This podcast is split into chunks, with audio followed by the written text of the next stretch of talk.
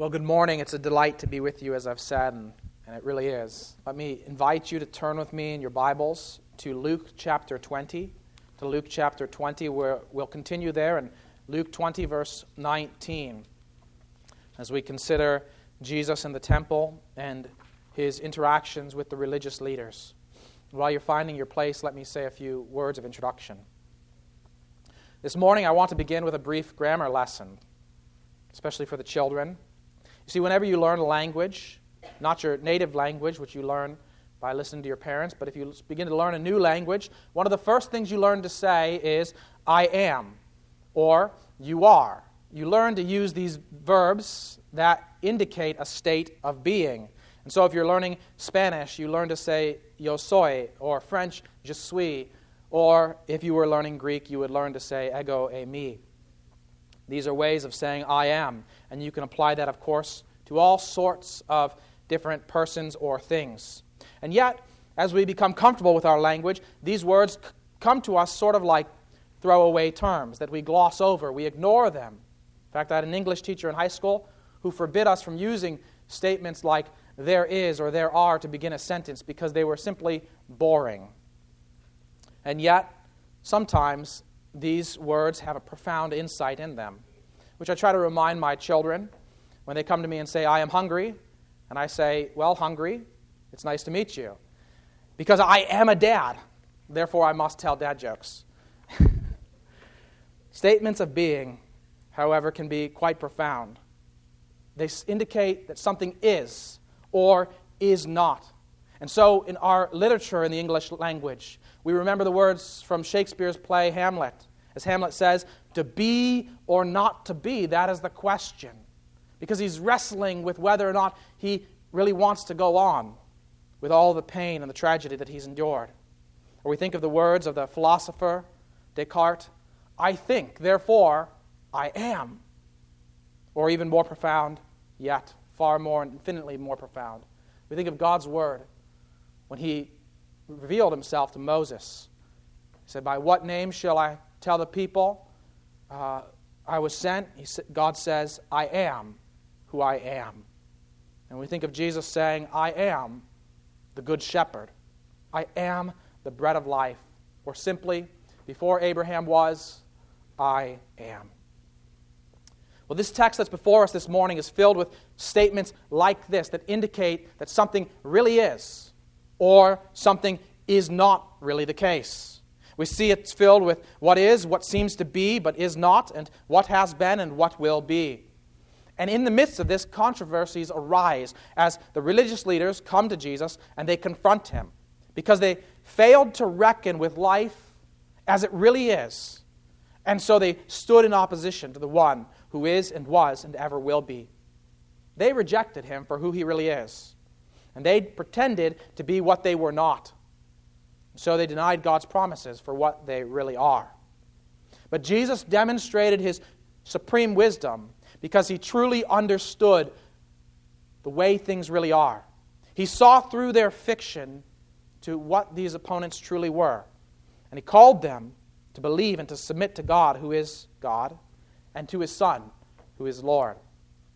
This text likewise calls us to believe also in what is and what will be, and the one who makes it so, and to live our lives in light of these realities.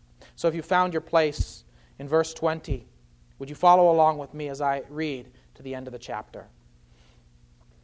Not to the end of the chapter, but to 44. So they watched him and sent spies who pretended to be sincere that they might catch him in something he said, so as to deliver him up to the authority and jurisdiction of the governor. So they asked him, Teacher, we know that you speak and teach rightly and show no partiality, but truly teach the way of God. Is it lawful for us to give tribute to Caesar or not? But he perceived their craftiness and said to them, Show me a denarius. Whose likeness and inscription does it have? They said, Caesar's. He said to them, Then render to Caesar the things that are Caesar's, and to God the things that are God's. And they were not able in the presence of the people to catch him in what he said, but marveling at his answer, they became silent. There came to him some Sadducees those who deny that there is a resurrection. And they asked him a question, saying, Teacher, Moses wrote for us that if a man's brother dies, having a wife but no children, the man must take the widow and raise up offspring for his brother. Now there were seven brothers. The first took a wife and died without children, and the second and the third took her, and likewise all seven left no children and died. Afterward, the woman also died. In the resurrection, therefore, whose wife will the woman be? For the seven had her as wife. And Jesus said to them, The sons of this age marry and are given in marriage. But those who are considered worthy to attain to that age and to the resurrection from the dead neither marry nor are given in marriage, for they cannot die any more, because they are equal to angels and are sons of God, being sons of the resurrection. But that the dead are raised, even Moses showed in the passage about the bush, where he calls the Lord the God of Abraham and the God of Isaac and the God of Jacob. Now, he is not God of the dead, but of the living, for all live to him. Then some of the scribes answered, Teacher, you have spoken well. For they no longer dared to ask him any questions. But he said to them, How can they say that the Christ is David's son? For David himself says in the book of Psalms, The Lord said to my Lord, Sit at my right hand until I make your enemies your footstool. David thus calls him Lord. So, how is he his son? Father in heaven, we pray this morning that you would open our eyes to see what is, what always has been, and what will be, even as we sang, recognizing that oftentimes in this life, what we see on the face of things may seem so difficult and so hard to endure. But behind it, there is a truth that you, our sovereign God, smile with, a, with joy and kindness and mercy that you will give us and that you intend to show to us, even though we face that frowning providence so often in our lives. And so we pray, Lord, that through this word, through this text, you would open our eyes to see things as they truly are and to hope in Christ. In his name we pray. Amen. Well, as we look at this text, it breaks down into three sections. There are three controversies. The first, where people come to Jesus and ask him a question, and the final one, where Jesus raises a question himself.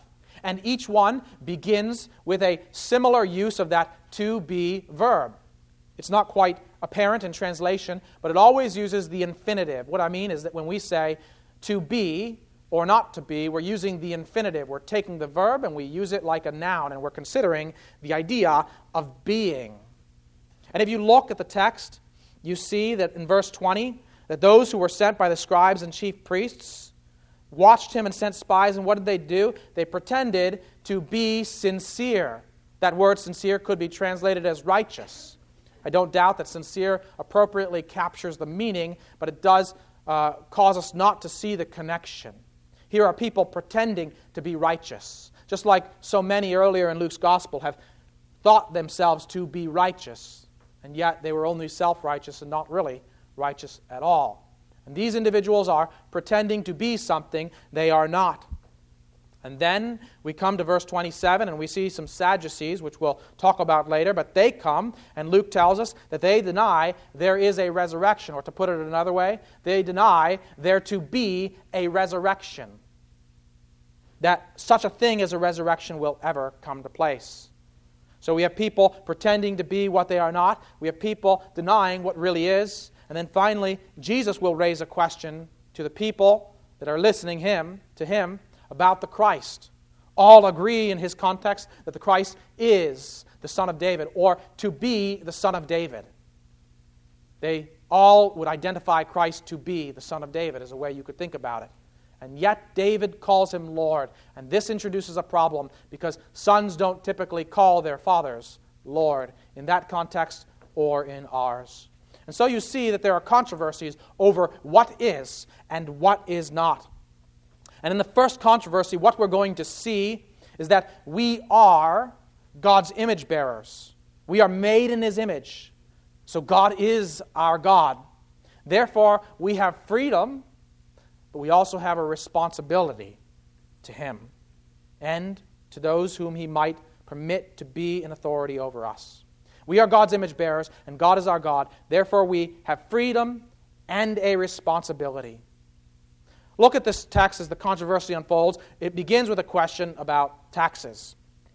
Those who are watching him, those who uh, they sent spies, and those spies are pretending to be righteous or pretending to be sincere, but really they're playing the hypocrite.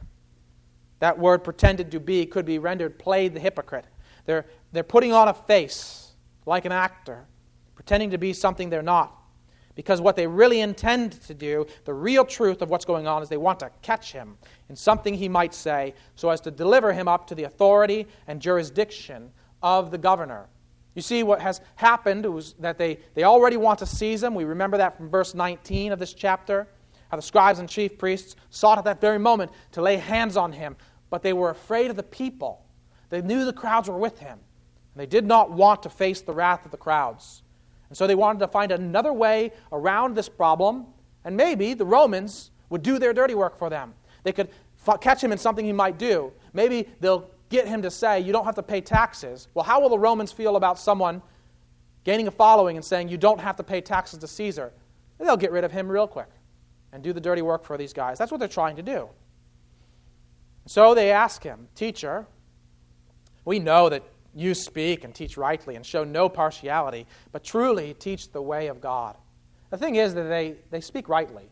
They identify a truth about Jesus here, but as true hypocrites, they don't really mean it. They're not sincere. They don't really believe these things, but they're trying to flatter Jesus in order to get into his good graces and maybe trip him up and entrap him in some way. You teach rightly, you speak rightly. You you're not partial, literally. You don't accept faces is a Hebrew way of speaking. You don't, you don't do things or say things in order to please people, but you simply say the truth and you speak plainly. And so they ask him, Is it lawful for us to give tribute to Caesar or not? They're not asking, Is it lawful in accordance with the laws of Rome or some other nation? They're asking in accordance of the law of Moses, the law that we were given by God. Is this lawful? And to understand this problem that they're presenting before him, it's helpful to understand some of the context of the way people thought about the tribute or the taxes that they were required to pay to the Romans who ruled their society. You see, there were some who were zealots. They would have been like revolutionaries. And they would have had a, a following among the people just like Jesus. And they would have wanted the Messiah, they would have expected the Messiah to lead a revolution and to overcome the Roman authority and reinstitute that physical kingdom of God that they saw, that they remembered from the time of David. That's what they were looking for. And in their zeal, these zealots wanted to start that revolution, and part of that was saying, We're not going to pay the taxes. They would have wanted Jesus not to say, or to say it's not lawful, it's not right. Now, they could have justified this, and some at the time did justify this with concerns about the second commandment. As we'll see, the coin has an image on it an image of a man who is a Caesar, an emperor. And that man claimed to be divine in some sense and demanded worship. And so the question arises are you breaking the second commandment by having a graven image of someone who is worshiped idolatrously? Maybe we can't have that money. And if we can't have that money, then we can't pay the tax. People would have said that at the time. And so you see that if Jesus said things in order to please people, then he might say, Don't pay the taxes because he wanted to please the crowds. Or if he feared the Romans and the wrath that they might show him, he might do what a politician does today when they're asked a question, is to answer the question that they want to answer, not the question that they're asked. Is that not what, we, what our politicians do and are trained to do? In order to avoid stepping on any kind of landmine and upsetting anybody. So there's a political concern in the problem they set before him. They don't really care what he thinks about whether it's lawful. They care about whether or not they can somehow put him in bad standing, either with the Romans or with the crowds. Then they can do what they want to. But Jesus sees right through them. In verse 23, he perceived their craftiness, and he said to them, Show me a denarius. Whose likeness and inscription does it have? In doing that, he exposed their hypocrisy. They couldn't claim any second com- commandment concerns. Jesus doesn't have the denarius, they've got it. That would just be a, a facade, a, a fake. So he says, Bring it to me, and they're able to supply it. They know whose image is on it. And he says, as he exposes their hypocrisy, and he asks them whose image is on it, they say it's Caesar's. And he says, Then give it back. Render to Caesar what is Caesar's, and render to God what is God's. It's helpful to understand the way that people in that time thought about a person's image. All the way back to ancient times, long before the coming of Christ, a ruler, an emperor, would indicate his domain, his dominion, his rule by establishing images of himself. We have some of these images in museums now, but they would have established this, these images in places they conquered. And so everywhere you see that image, you know he is the ruler. And so every time you pull a coin out of your pocket and there is stamped on that coin Caesar's images, image, you know I am under Caesar's dominion where I am. And we do that today, even though we put dead people on our money. You pull out a dollar from your wallet and you see George Washington on that dollar, and you know I am in the United States of America. You see? And so that image conveyed dominion.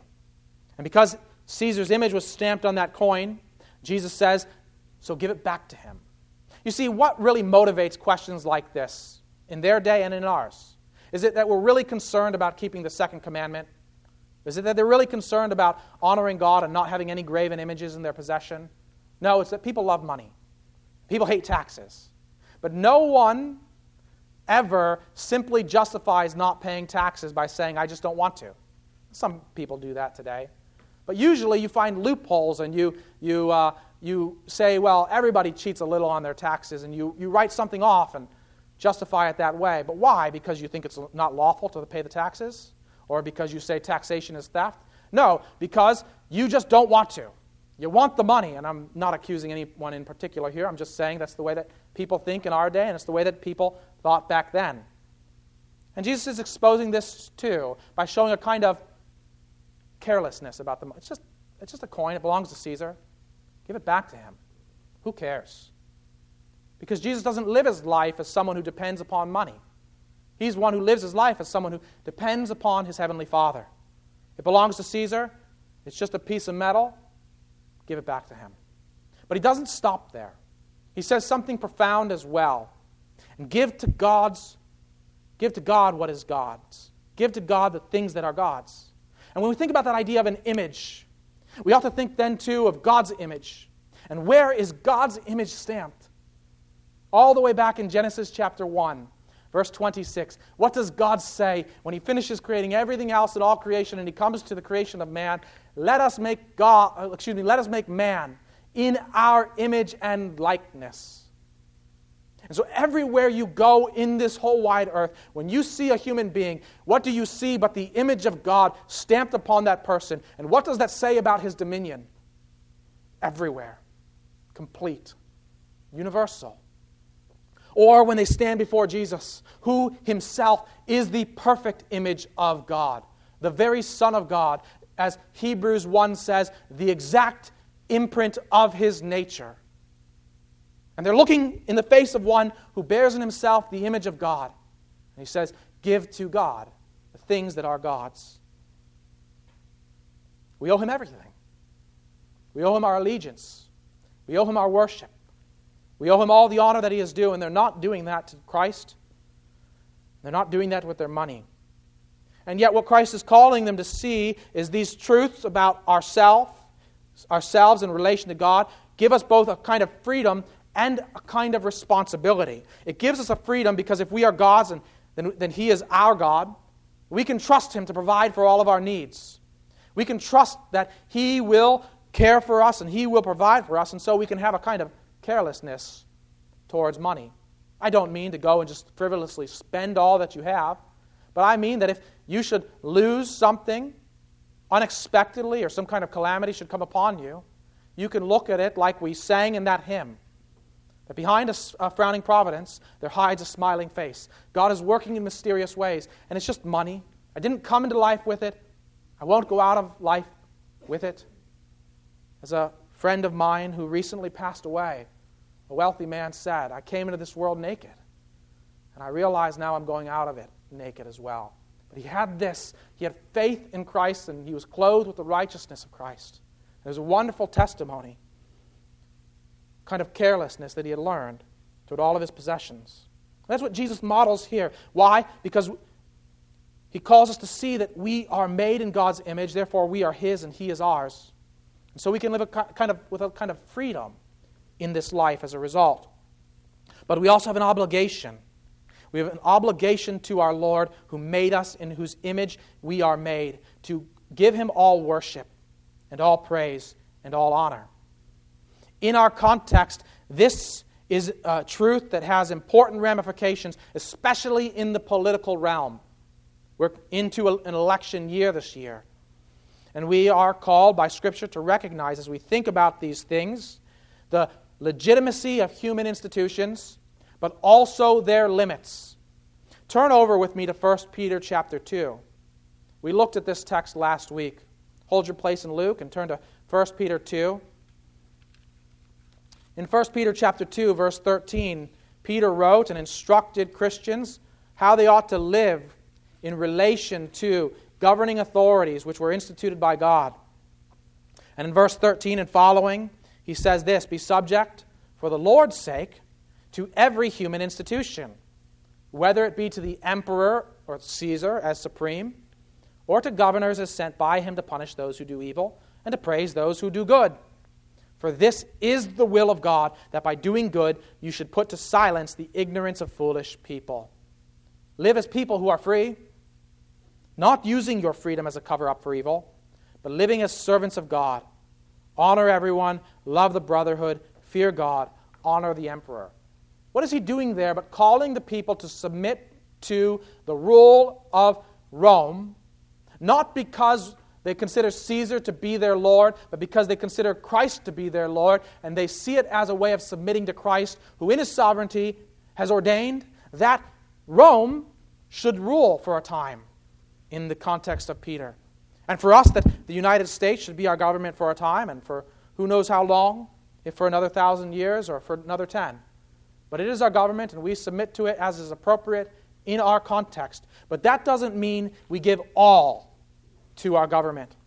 For the same Peter, in Acts chapter 4, verse 19, in Acts 4, verse 19 and 20, after he and John had been arrested and he stood before the council in Jerusalem. They charged him and John, saying, Do not preach any more in the name of Jesus Christ. They demanded something they did not have authority to demand. And the same Peter recognized that they did not have authority to command him in this way. And so, Peter, recognizing that in this context it was necessary for him to disregard what they had said, said, whether it is right in the sight of God to listen to you rather than to God, you must judge, for we cannot but speak of what we have seen and heard. Peter knew he had an obligation to the Lord to share the gospel, regardless of what human authorities said. And so we see both the legitimacy of human institutions in Peter's words in 1 Peter, but also the limits of human institutions in Acts chapter 4 from Peter's mouth. And he learned this from Jesus, from texts like the one before us. We can apply it then in our context. When we think about taxes, we may not like them. I surely don't. My children asked me how I vote earlier this week. I talked about taxes. But I pay them. They're right to pay. We have a duty to pay them. It's not just taxes. We have a duty to honor those who are in authority in ways that are appropriate in our kind of government.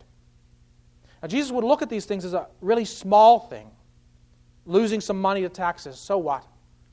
My God richly provides for all I need. But he wants us also to see what is really urgent.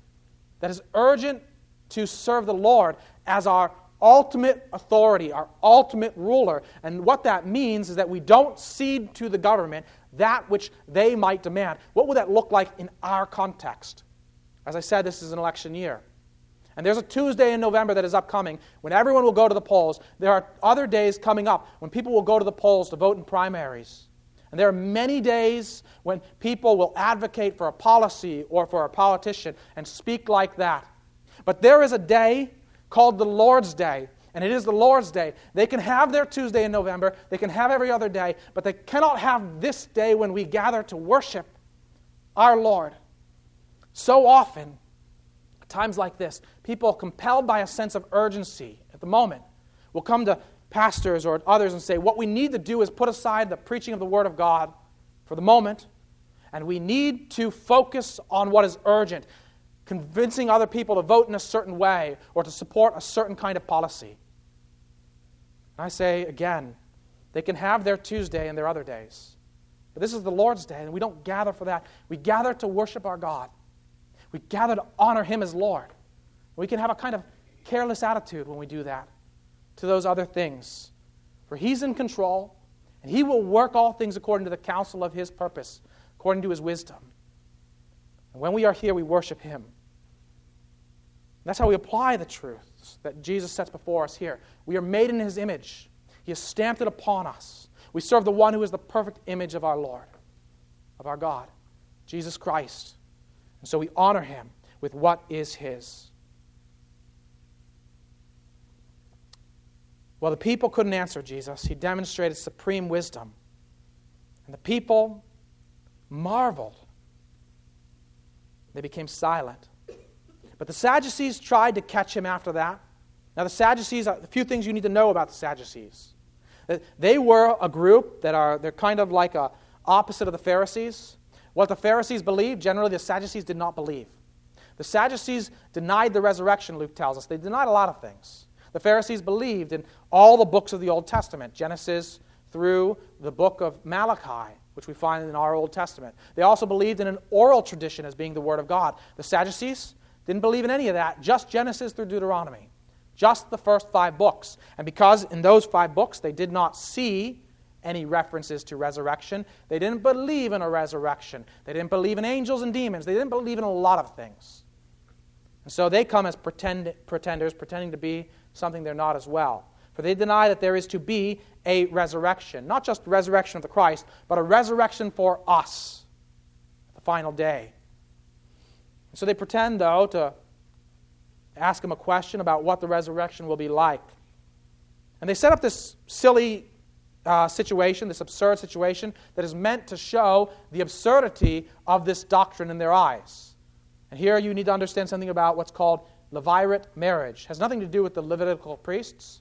It was a command that Moses gave, whereby if a man died, he was married and he died and he produced no offspring, his next brother, or the closest person in his family, was obligated then to take that woman as his wife and, as you see here, to raise up offspring for him. That is, to produce an heir. And that son, then, that was born, would not be credited to the biological father, he would be credited to the other son who had died, and he would inherit all of that son's belongings. They said Moses commanded to, us to do this. So they create this tangled web of a situation where uh, seven brothers each die in succession. They follow the law, but none of them produces an heir. And so what you have then is that uh, it, it, it's, a, it's a compounding problem. The second son didn't produce an heir for himself or for his brother. And so the third son now has to produce an heir for the second son and for the first brother. And he fails, and you see how tangled this web gets. So they want to know in the resurrection, whose wife shall, will she be? No one has a greater claim than the other. To whom will she be married? and what they have not paid attention to, or what they have not understood, is that that's not what resurrection life is like. Jesus challenges them to see the way things truly are and the way things truly will be. they belong to this age. The sons of this age marry and are given in marriage. That's not the way life will be in the resurrection. Sometimes we, when a loved one passes away, we long to see that person. We long to be reunited with that person. There's nothing wrong with that. But it's also helpful to say, you know, the way things really are, you, some of, many of us are married now. You won't be married in the resurrection. You won't be married to your spouse today in that new life. And that's okay. That life is going to be full of joy. And we together, as, a, as the church of God, from every place and every time, are, we will be betrothed to Christ as the bride of Christ. That's what we look forward to, and that's what marriage points to. It points to a greater reality in the resurrection. But that, that thing that is belonging to this age won't carry forward into the resurrection. That's what Jesus teaches them. And in so doing, he calls them to consider whether or not they will attain to that age. Those who are considered worthy in verse 35 to attain to that age and to the resurrection from the dead, they don't marry. They're not given in marriage. The question comes to us how can we be counted worthy? Will we be counted worthy to attain to that age? To become sons of the resurrection, not just sons of this age, that is, belonging to this age. Because in that age, we will have bodies. We will not be able to die anymore. We will be equal in that strength and form to angels. In fact, we'll be over them ter- as judges, but we'll be equal in terms of our incorruptibility and our immortality to angels as they are now. We will be embodied people living in a resurrection world, in a real creation, not just like spirit people living in this bland world on a cloud with a harp in our hand, but real people with real bodies in a real world with mountains perhaps and rivers and who knows what glories await us, but it will be glorious. We will be there as embodied people if we are found in Christ by faith, if we are children of God. And they didn't understand this about the resurrection, and so they thought the whole thing was silly. They thought that it was just going to be life as it was all over again. But Jesus calls them to see what resurrection life will really be like, and he calls them to see that there really is a resurrection. And amazingly, he points them back to the only books that they confess Genesis through Deuteronomy. I remember reading this some years ago.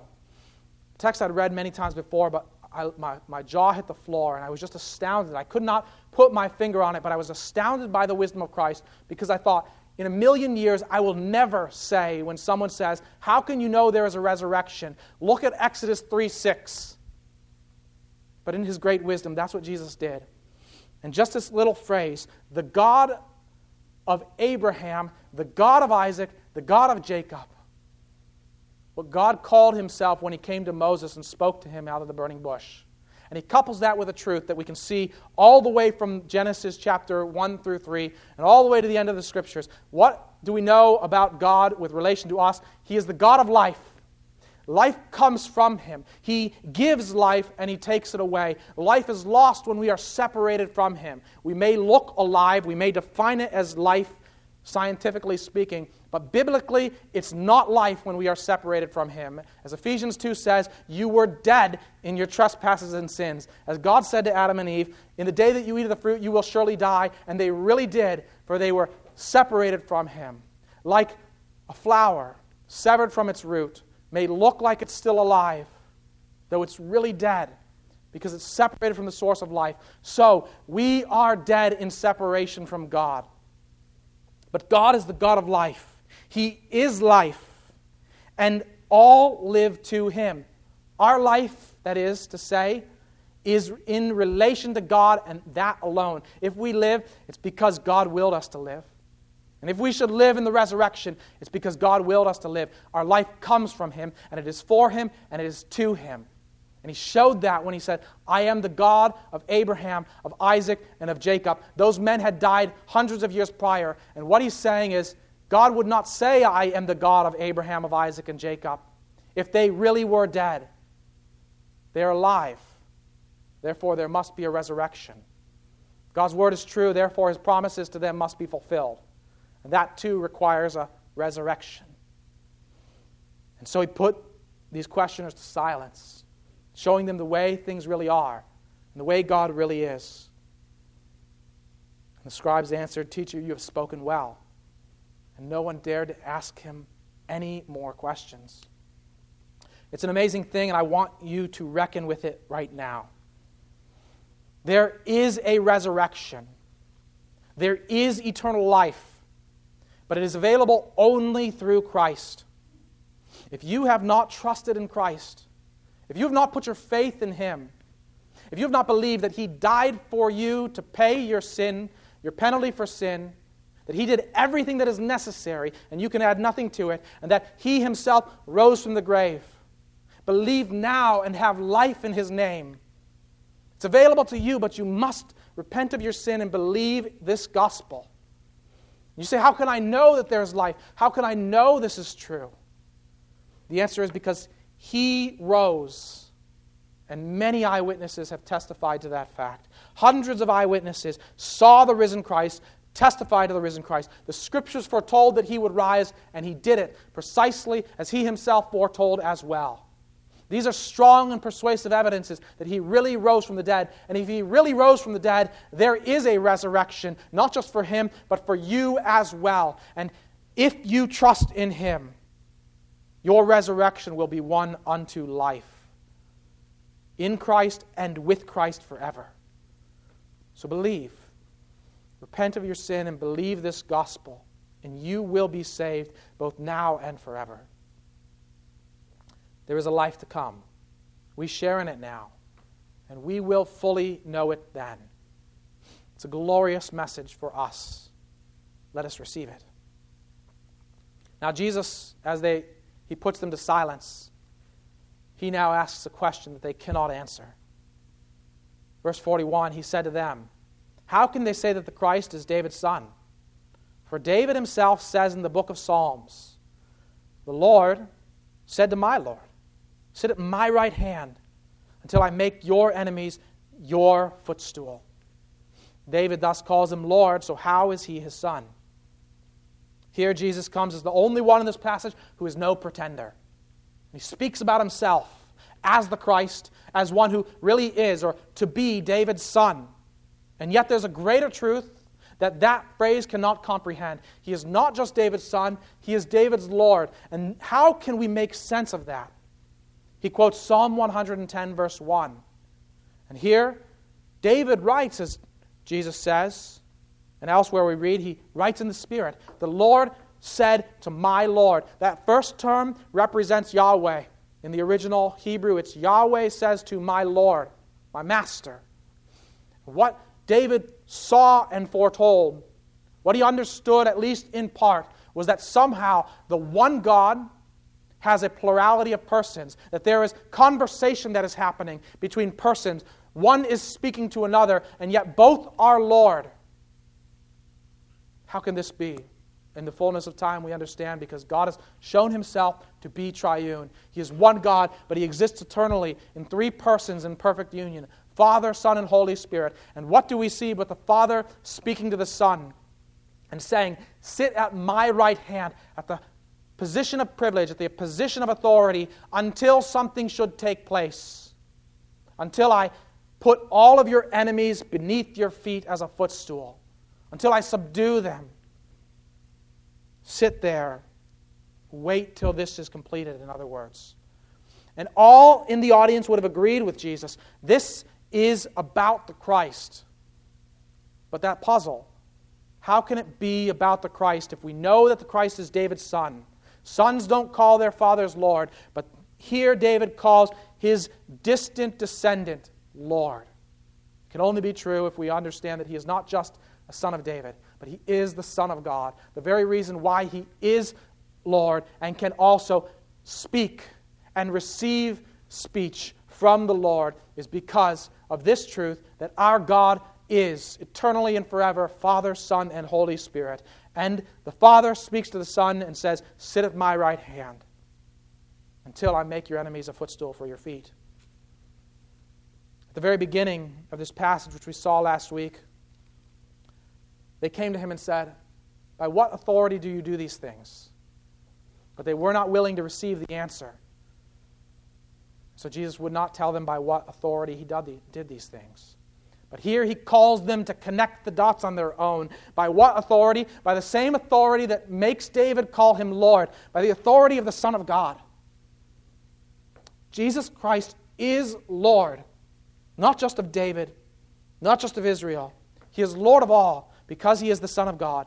Therefore, there is hope for all who trust him. But all who reject him and oppose him are his enemies, and they will be subdued. They will be placed under his feet. And yet they will someday confess that he is Lord of the glory of God the Father, too. Let us recognize him as so now. Let us confess him as Lord. Let us believe in him, and he will be a shield and a refuge for us. This is the urgent message at hand for us. Not a question about taxes, not even a question about doctrine, a question about who Jesus is and who we say he is. He is Lord of all. And there's a day coming when he will stand from that seat and he will come again, and all will bow before him and confess him as Lord. But let us not wait to that day, lest we be found as his enemies. Let us call him Lord. Let us receive his wisdom. Let us rejoice in his kingdom. And let us endure with faith until he comes. And so we will live as things really are, in light of things as they really are and as they really will be. And we will participate in that glory that is to come. Let's pray. Father in heaven, what a joyful privilege to be assured by your Son that through faith in him, we may be considered your children, we may be counted as sons of the resurrection, and we may share in the glory of that life that is to come. Even now, we are taught, taught in your word that we share in that glory, though we do not yet know it fully. Make us to believe it, make us to trust it, and make us to see all things in terms of their relative worth, relative to these truths, counting as urgent and important those things that relate to you and knowing you and counting as trivial those things that will surely pass away. These things we pray in the name of Jesus Christ, our Lord and Savior. Amen.